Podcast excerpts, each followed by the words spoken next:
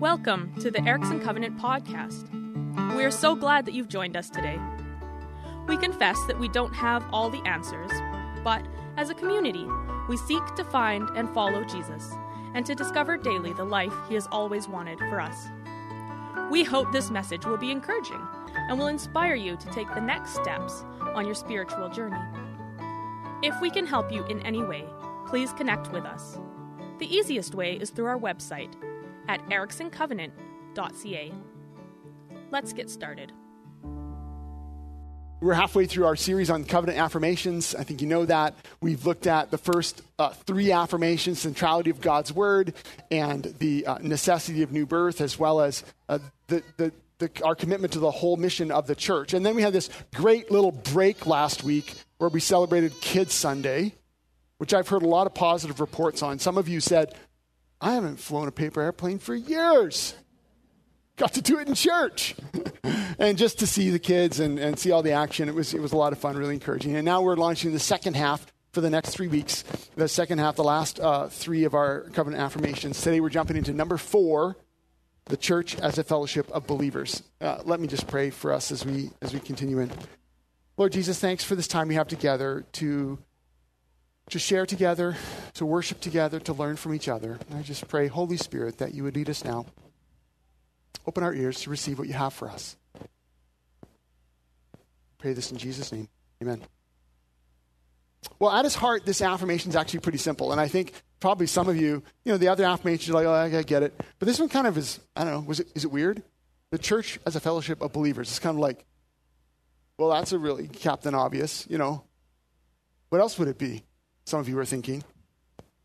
And at its heart, that's what it is. We believe that the church is the one body of Christ. It's comprised of the people who've been born again by the Spirit through Jesus, kind of thinking of our affirmation number two, the necessity of new birth, and also called to be on this mission together with Jesus, which we explored in the third one. If you read the affirmations booklet uh, and this little section on this, um, you'll, you'll see that there's a lot packed in to this affirmation. There's a lot in there about kind of how we structure ourselves as a church and some of the different aspects. And maybe at your small groups, you'll have a chance to discuss that a bit more.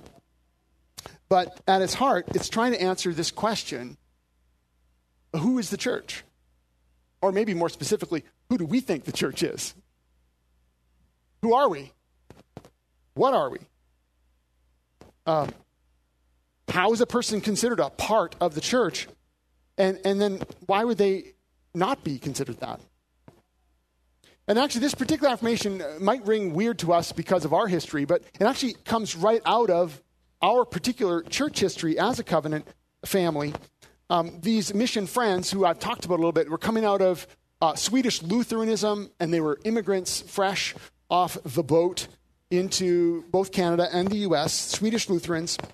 And they looked around at their fellow Swedish Lutherans and they said in Swedish, which I cannot speak, um, that they needed to figure out how they were going to be the church together. And what they had discerned based on their history and their experience and watching the church around them, they discerned two critical things.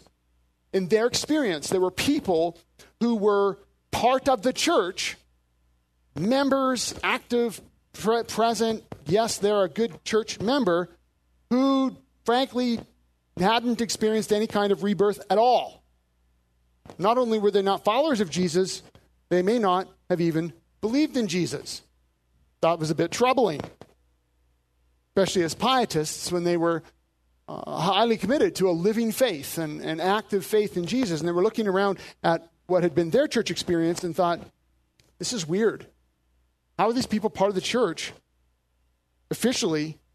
Some of them even pastors but they don't even subscribe to like basic basic orthodoxy. They don't seem like Christians, and yet they were part of the church. So that was one thing that they had discerned. And the second was also just as critical for them that there were people around them who were not able to be part of their church growing up, let's say, who didn't qualify for membership because they didn't prescribe to certain theological doctrines or, or, or certain practices.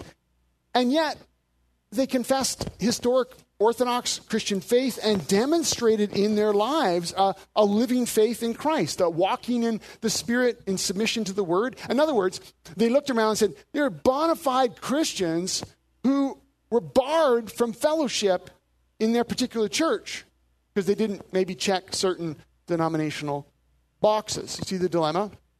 What they were identifying is there were people who were inside who weren't Christians, there are people who on the outside who were.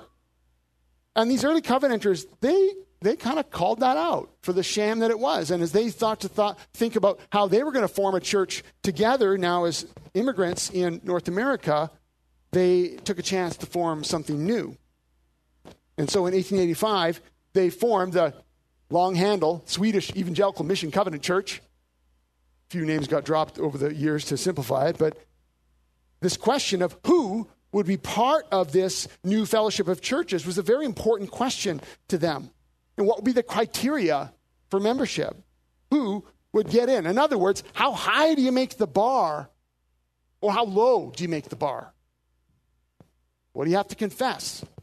What are we going to consider as essential? And what would we consider secondary? And many other groups at that time were wrestling with the same question. Uh, for many years, I and some others were part of a family of churches, uh, in this case, the Independent Churches of Christ, uh, who were coming out of a different tradition, a different context, and yet they wrestled with the very same questions and actually came out with a very similar answer. It was the desire of these early covenanters to form a fellowship of churches that were actually representative of the actual church of Jesus, a church that included all those who were truly part of the church, but at the same time didn't include those who weren't. What these covenanters wanted was to acknowledge their local churches, in their local churches, what was true in reality, best they could. To have churches where everyone who's part of it was truly part of the church, and anyone who's part of the church could be part of our church. And that's why one of our founding scriptures, one that um, we can still hold on to today is found in Psalm 119.63, and I've shared that with you before. And that is this verse I'm a companion of all who fear you. I'm a companion of all who fear you, of those who keep your precepts. This was a grounding verse. When the Evangelical Covenant Church was formed in 1885, this verse was brought up as sort of the rationale for this new fellowship of churches that as covenanters we want to acknowledge that all those who fear God, all those who follow Jesus, these are brothers and sisters in Christ, full stop. And the basis of our fellowship is actually the work of Jesus Christ and the presence of the Holy Spirit. And so I want to read for you a, a meaty little section. There's a few meaty little sections in this affirmation booklet, but I want to read for you this little section and uh, just be thinking of it as I do. So Luther, because we uh, do hail to Luther a bit in our in our family of churches, uh, Luther saw the ideal church as a gathering of those who confess faith in Jesus Christ, commit themselves to each other, and submit to no authority other than Jesus Christ, the Lord of the church. The covenant church seeks to realize the value of this ideal. Uh, the roots of this view of the church are found in two basic New Testament emphases. First, the church is a communion or fellowship of believers, characterized by mutual participation in and sharing of the new life in Christ. Paul calls the Christian community the body of Christ, a community composed of many members, each different and mutually interdependent. 1 Corinthians 12, 12 to 30. It is when we are in community with each other, when all of God's people are interacting with one another in worship and service, that God's will is most clearly revealed and discerned. That's number one. Number two, the New Testament also teaches that within Christian community there's to be neither Jew nor Greek, slave nor free, male nor female, but all are one in Christ Jesus. Galatians 3:28. These three areas, race, class, and gender, are to be of no advantage or disadvantage within the body of Christ. This is a multi-ethnic, classless, gender equal vision. We recognize our need for gender diversity or for ethnic diversity for fellowship and mutual ministry across artificially constructed socioeconomic boundaries, and for the gifts and leadership of women and men.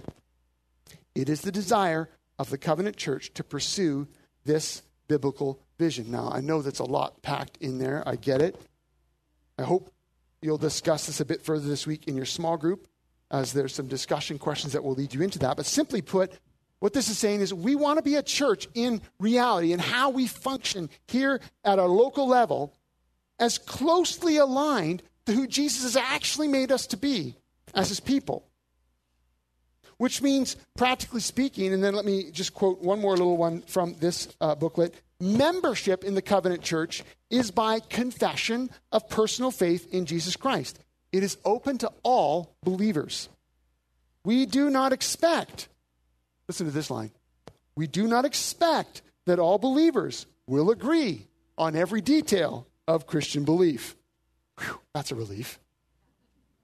What is required is that one be born anew, quote, into a living hope through the resurrection of Jesus Christ from the dead.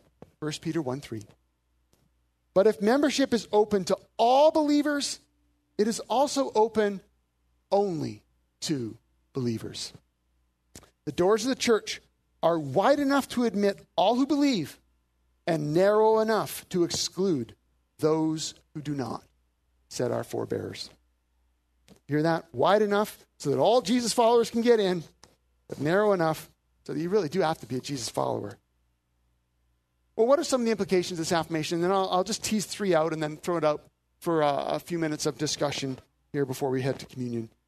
First implication is this what we're saying here is that everyone and anyone who confesses Jesus Christ and follows him is a de facto member of God's family and therefore can, if they choose to, to become so, can be a formal member of the Erickson Covenant Church. That's what that very simply means. In other words, we're not the ones who decide who's part of the family of God or not. That's God's business, and He's revealed that in His scripture, which we declare is central to how we understand these things. And so we want to make sure that our local reality is reflective of the actual body of Christ. We don't want to be guilty of making our fellowship out of sync with God's actual family. And we do our best to remain centered in Christ so that our fellowship is centered too. In our anxiety, and, and this, if you look at the history of how this has all played out, the anxiety people have, it runs in one of two ways. First, the temptation to narrow the definition of who's in in an attempt to weed out certain people we don't feel comfortable with or happy about, or we hate what they think. X, Y, Z. You fill in the blank, it's all there. And so there's a, a tendency on one side to continually narrow the definition down.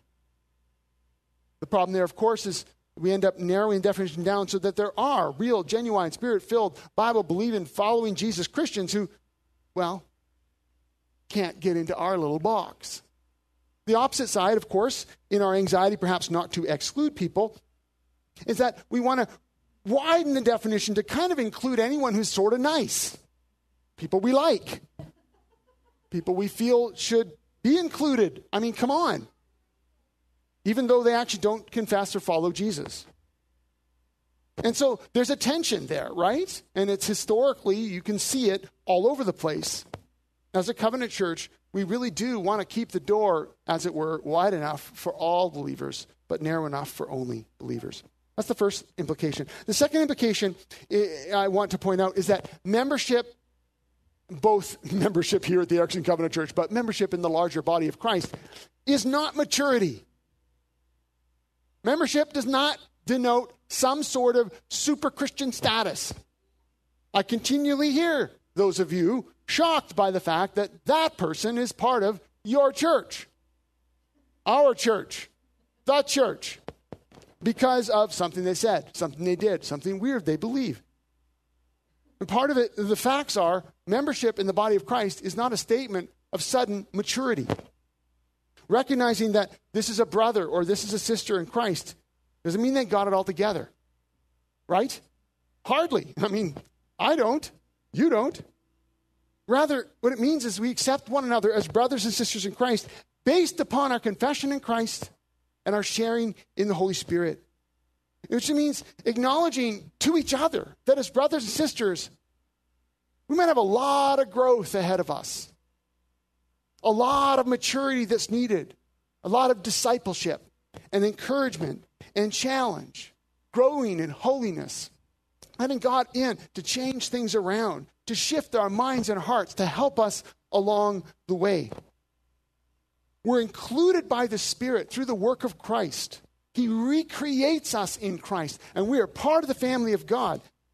And now we have a lifetime together of growing by the Spirit into the image of Christ. And this is important to remember that we need each other. We need each other's gifts. We need each other's presence. We need each other's correction. Ouch. We need each other's fellowship. In order to actually become the people that God has created us to be, we need each other. And so to become part of the family, this sometimes shocks people. They think, but I was accepted for who I was. That is true. In fact, Jesus made you part of his family, exactly as you were. And then he moved in. And then he started to renovate. Don't be shocked. Practically speaking, this means that being a member of the church, formally or just part of the church, doesn't mean that all is in order. Now we pursue the life of Jesus together, seeking to obey him and follow him, bring our lines into li- lives into line with him through the work of the Holy Spirit, who's making us holy. We're doing that together. The third implication I want to point out is, is probably because it's something so close to my heart that I don't want there to be a misunderstanding. Affirming, as we do, that the church is a fellowship of believers does not mean that those who don't yet confess Christ aren't fully welcome in our presence, in our church. I want to be really clear about that. If you are unchurched, if you are exploring faith, if you really are not sure about God or Jesus or the Spirit or any of the things that we commonly look at, I want you to know that we as a church exist to help you explore that, to walk with you, to support you where you are at. We want you to know and feel that you are welcome, that you, in that sense, belong here. To actually find in our community a place of encouragement and exploration and openness where we're not freaking out because you don't believe or say certain things. Oh, no, no, no. We're good. Come along. Come to my small group. Come on my dream team. Come be part of what's happening around here. Start to sing the song. Start to confess the creed. Start to, start to explore what the Bible is saying and who Jesus is, and let's talk about it. And so, none of what we've said today is to suggest that you have to be a Christian to be part of the life of, for example, the Erickson Covenant Church. No, that's not what that means. Actually, this affirmation is helpful for a person who's seeking, who's trying to figure out what is the church about and, and, and what does it mean? Who is Jesus? I think this helps clearly communicate the essence of who we are. We're not perfect saints, so don't expect it. We're imperfect sinners, and yet we confess Jesus Christ, believe in his forgiveness, and are trying to follow him. We're not a social club. We're just a bunch of people who like each other. Frankly, some of us don't like each other, and we're trying to help get the Holy Spirit to help us with that. but we are part of God's family, and He decided who got included. I didn't. And so we're in this together. And I think it's helpful for you, if you're seeking or trying to explore, to know that our life is centered around Jesus, who he is and what he has done. Nothing more, nothing less. And sometimes where we get in trouble as Christians and people who are outside the church is thinking the church is different than that. And as a result, for example, thinking, but they go to church, they should be nicer than that. Yeah, they should. And they aren't. Jesus has a lot of work to do in their lives, but they're still part of the church. Sorry about that. They are. I didn't decide. He did, you know. But on the flip side, thinking, uh, on the flip side, also not being, uh, th- beginning to think, well, this is all about just hanging out and having fun. It's like, no, no, our lives are centered in Jesus, who he is and what he's done. Anyone is welcome to come and be part of this Jesus movement and becoming part of God's family. That's people who've decided, I'm going to follow Jesus. But our gatherings, our life together, boy, that's just That's open to anyone. And an invitation is there to become part of God's family. Well, let me throw it out for a couple of questions or discussion. How does this spark your mind or heart? Uh, questions that you might have, and I can try to answer. Thoughts? I'll, I'll repeat it for the camera um, and those who are gathering with us online. Um, that would be great. And actually, if those of you online put it in the chat bar, Olin will read it to me. It comes up as well. So, any, any questions or thoughts?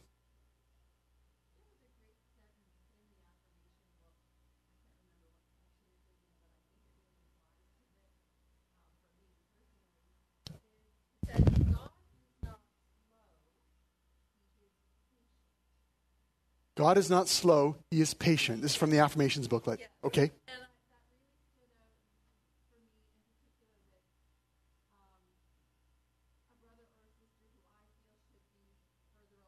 Yeah. Hmm. So when we, we when we run into someone, or dare I say, when we look at ourselves and feel like growth is a little slower than we think it should be, that God is not slow, but He's patient. That's a good word.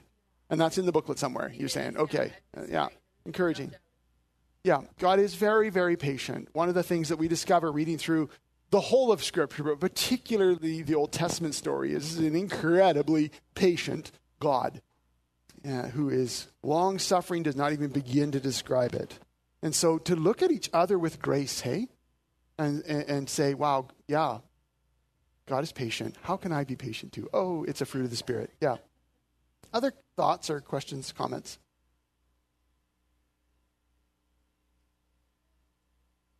Dana.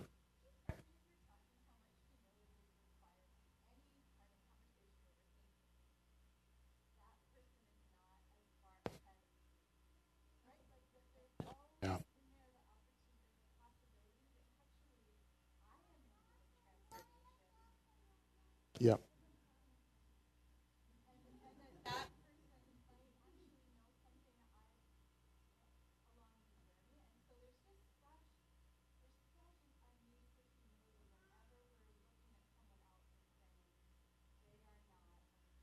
Yeah.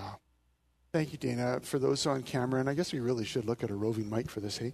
Um, just the need for, Daniel Highland, the need for humility, especially when we acknowledge that maybe we don't think this person is where they should be or is at the place they we think they should be. How how important humility is, but also that openness to recognize like not only could it not be me who needs to grow, but also like how is God at work in me through this? Because and now I'm adding to what you've said, Dana, but like often the the person that we're struggling with or the situation that we're having um, the Holy Spirit has something He wants to do in us in that exchange, in that engagement. And uh, we often look at maybe each other, maybe family members, maybe others, and think, why won't they? Why aren't they? Did they just grow up, you know, or whatever? Play nice. Uh, but somehow the humility that's required to, you see, even asking the Holy Spirit, and I've certainly had conversations with some of you about this and, and with myself about this. How do I continually ask the Holy Spirit to humble me so that I see people not with a, a lens of frustration or, or anger or, um, or even, even just like, I just want to push away because that person irritates me or, or uh, whatever, but somehow in humility to see them with the grace that God has given us. Um. In that passage on new creation, talks about we no longer regard Christ from a worldly point of view, but the, the point Paul's making there is that we no longer regard and look at one another from a quote worldly point of view. And then his next thing is how we're new creations in Christ. In other words, even if what I'm looking at in your life and in my own life doesn't quite, you know, new creation is exactly the first thing that comes to my mind, somehow I'm asking the Holy Spirit, give me the lens to see the people around me in my life through your new creation eyes. What a difference that makes in how we pray for people, engage with people, and to do that in a spirit of humility, I think is key. Anyone else? Question or comment? Mike.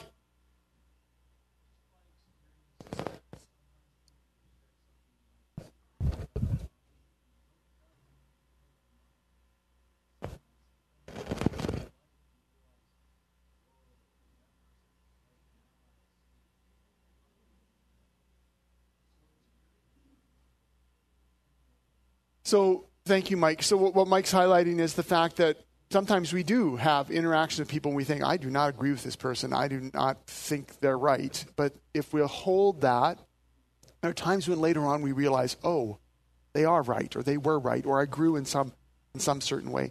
Um, our, our sixth affirmation, in a couple weeks we'll be exploring that, is the, the reality of freedom in Christ, that we affirm the reality of freedom in Christ. And it'll actually ta- touch on, on some of these points very directly, that as a covenant family, we really do try to um, allow for, within the family, um, freedom to actually think and, and, and even live differently. Not, not something contrary to Scripture, like, like um, there's conversation about what that means, but just like we're talking about uh, uh, uh, making sure we keep the, the central things central and the things that are secondary, secondary, which is an ongoing challenging conversation. But we do that as a family. That's the point, that we do it as a family, and we do that um, under the authority of Scripture, but committed to one another. And and and we're not constantly wanting to pull the pin on some somebody because oh you think that you must not be a christian or whatever uh, barring the, those basic uh, those basic confession to christ and, and and seeking to follow him people can be really wrong you know that really wrong how do we as brothers and sisters then walk with each other actually be part of the spirit's work in each other's lives part of which involves correction i mean i hate that don't you i hate it I hate when someone, quote, now to use the real Bible word, I hate when someone rebukes me. Who likes to be rebuked? Who likes to be corrected or disciplined? Like nobody. And yet, part of this story is actually saying, like, in my family, in my new creation family, part of the job that God has given my brothers and sisters is to help me grow. Can we all say that together? Part of the job, say it, part of the job God has given my brothers and sisters is to help me grow. And if we think that's going to be easy all the time, like we are dreaming. And so somehow together, this is why we want to keep the central things. We want to keep coming back to Scripture. We want to do this in the spirit of grace. Any final question or thoughts before we head? Amanda.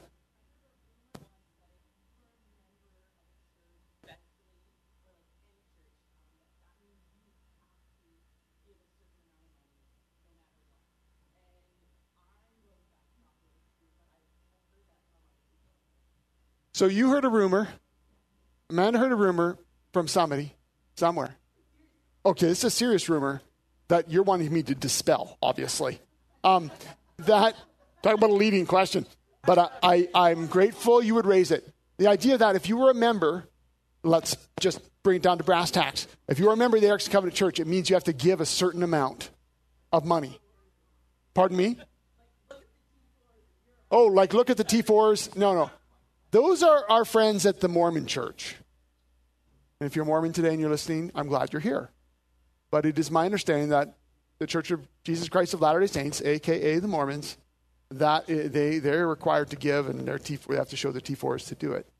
Uh, that is not how we do it here. Within the Christian church, there's a variety of ways people explore this. Often we use 10% as a nice round number, kind of biblical. But actually, New Testament giving is about generosity is about allowing Jesus to move us in such a way that we're willing to invest, actually, as the Spirit leads us, but invest out of a heart that's being changed through generosity so that we're excited about what God is doing. But to be clear, it's freely given and not required.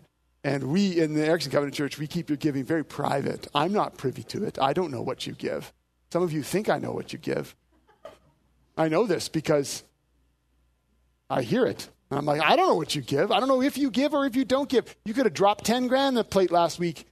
And then, I don't know, maybe you thought I would, I would come up and give you a fist bump. I had no idea. now, if you did, I will give you a fist bump if you let, let me know. But then there's, there's those of you who are part of the Erickson Covenant Church who do not give a dime. Or you chuck 20 bucks in the plate every once in a while, but you're not giving any kind of regular. Now, I think that needs some scriptural challenge, but I have no idea. You might not be a giver financially at all. We don't track that. Our very, very tiny circle of people know that because our emphasis here is uh, if you are a follower of Jesus and you are reading your scripture, giving is part of your life. And that might be an area of discipleship for you. And I'd love you to chat with friends. I don't think you should hide it. I think you should talk to some friends about it, figure out how to get giving in order in your life. But it's not required by us. Does that make sense? Expect you to give. That's part of being part of the family of God. But the, we're not looking at T4s. We're not. That's what you wanted me to correct, right, Amanda?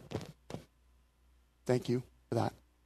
Well, there's one place historically where who gets in has been sharply contested, and it's actually right here at the communion table. In different churches, different traditions, different times in history, they have worked that out in a variety of ways. Many groups historically fought over this. Can you imagine fighting? Actually, brothers and sisters in Christ coming to blows, and blood. And I'm not being, I'm that's not hyperbole. Over whether or not you could share in the body and the blood of Christ. Wow. That's pretty shameful in a lesser, perhaps dramatic way, many groups or denominations have answered the question saying, well, here's all the points of doctrine you have to believe, particularly about what's happening at the table of the Lord. You've got to subscribe to certain beliefs or you can't come to the table. Sometimes you have to give testimony to your faith in Christ. You have to, you have to show and prove. That is not the case in the covenant church. As a covenant church, we actually very simply say if you love the Lord Jesus, if you follow him, you're not only welcome at the table, you belong here. And that's not uh, saying that you're perfect. it's not saying you've got it all together. Not saying you didn't mess up this week. It's not saying you don't have a whole bunch of things that need to change and grow. It's not saying anything like that. It's saying, Jesus, I'm yours, and you're welcome to the table. Thanks for listening in today. We hope you feel encouraged and challenged. If you know someone who would benefit from what you have heard today, please share this podcast. For more information, or if you have questions, you can connect with us through our website, ericksoncovenant.ca. You can also find us on Facebook by searching for Erickson Covenant Church.